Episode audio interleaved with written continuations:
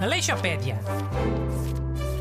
Tudo o que precisa de saber sobre literatura. Bom dia a todos. Eu sou Bruno Aleixo e esta é a minha famosa enciclopédia de rádio sobre literatura. Aqui comigo estão as duas ovelhas do costume, Busto e Renato Alexandre. Bom dia. Cumes literários, people. Ora bem, fez há dias cento e tal anos que nasceu o famoso escritor George Orwell. Por isso vamos falar dele. Man, tenho que dizer já que é um dos meus escritores preferidos. E cada vez mais. Mas atenção que o nome George Orwell era um pseudónimo.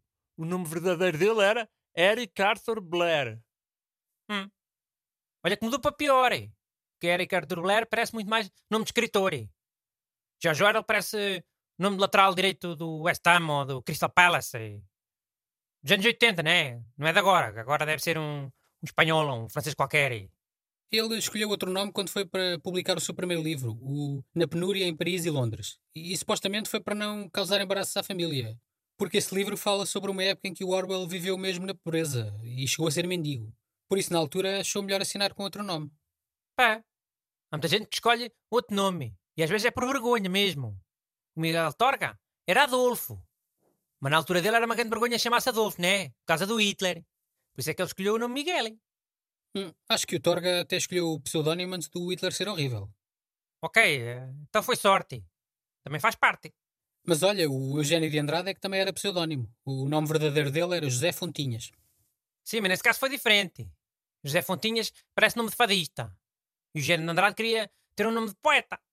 Um poeta com nome de fadista não safa, né? As pessoas ficam lá com, com preconceitos. E, na cabeça delas, leem os poemas como se fossem cantigas de fado. Taran, tan, tan. E há, a sociedade é boa injusta e superficial em, em boas das cenas. Meu.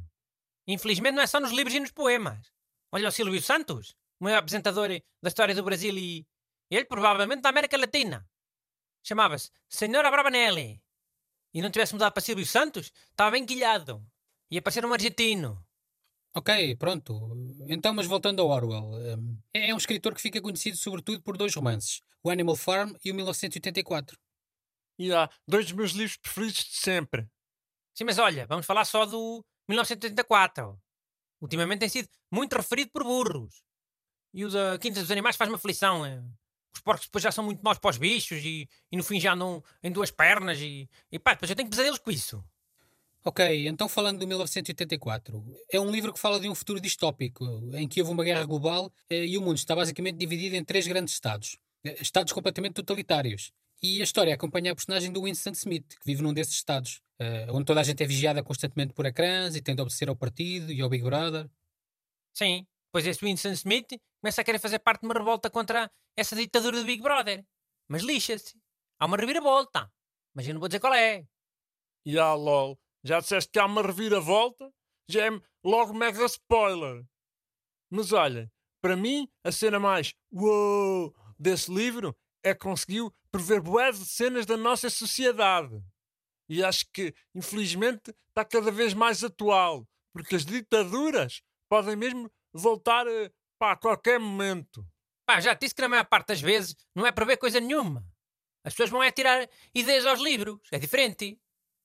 Olha, por exemplo, se houver mesmo uma polícia do pensamento, como no livro de 1984, foi o Orwell que previu? Ou foi um gajo poderoso que pensou: olha que boa ideia, vou usar. eh?" Pois já, e se calhar acaba a ser como a cena do ovo e da galinha, não é? E olha que 1984 deu ideias para muita coisa. Não foi só para bodegas de política. Aqui há lá uma parte em que o gajo principal é preso, né? E depois eles têm lá uma tortura que é uma gaiola com ratos que se encaixam na tua cabeça. Pô, para os ratos comerem a cara. Eixe, credo! Credo o quê? Então, mas não, não é dos teus livros preferidos? Já não sabias disto? Já sabia-me, mas não me lembrava. Eu li- liguei às cenas mais políticas, às cenas mais simbólicas. É, deve ter sido. Mas então, eh, essa ideia foi usada no filme Desaparecido em Combate. Quando os maus apanham o Chuck Norris e, e metem-no pendurado de cabeças para o ar. e- Com um saco na cabeça com uma ratazana lá dentro. Para a ratazana comer a cara do Chuck Norris. Sim, já falaste nisso aqui, quando o programa era sobre cinema. Mas isso, quer dizer, acho que foi só coincidência, né? Terem usado essa tortura das ratazanas. Coincidência? Caralho, então se o Desaparecido em Combate é de 1974? Achas que é coincidência? É? Claramente propósito, uma homenagem ao livro. Mas essa cena da ratazana não é só no Desaparecido em Combate 2. Hã? Olha, não sei. Olha, mas não- mesmo que seja, é, é claramente uma homenagem na mesma, o livro. E ah, não se esqueçam que foi o livro de 1984 que eles foram buscar a ideia para o reality show Big Brother. Sim, mas esta já viste? Escreves um livro sobre um futuro distópico e mais não sei o quê, e passado 50 anos tens o Marco que está a dar um pontapé na Sónia. Foi tudo graças ao George Orwell. Hã? Agora o George Orwell é que tem culpa do Marco ter dado um pontapé na Sónia, no Big Brother? Tem, indiretamente, mas tem. Ele é que inventou o Big Brother, no livro de 1984. Mas o Big Brother no livro não é um reality show. Pá, eu sei que não, carago. Mas é origem. O George Orwell também não, não disse para meterem o Chuck Norris com um saco na cabeça com, com uma ratazana lá dentro. Mas de origem. Sabes a diferença ou quê? Pronto, ok, percebo. Então, Chiu, para fechar, uma coisa biográfica importante sobre o George Orwell.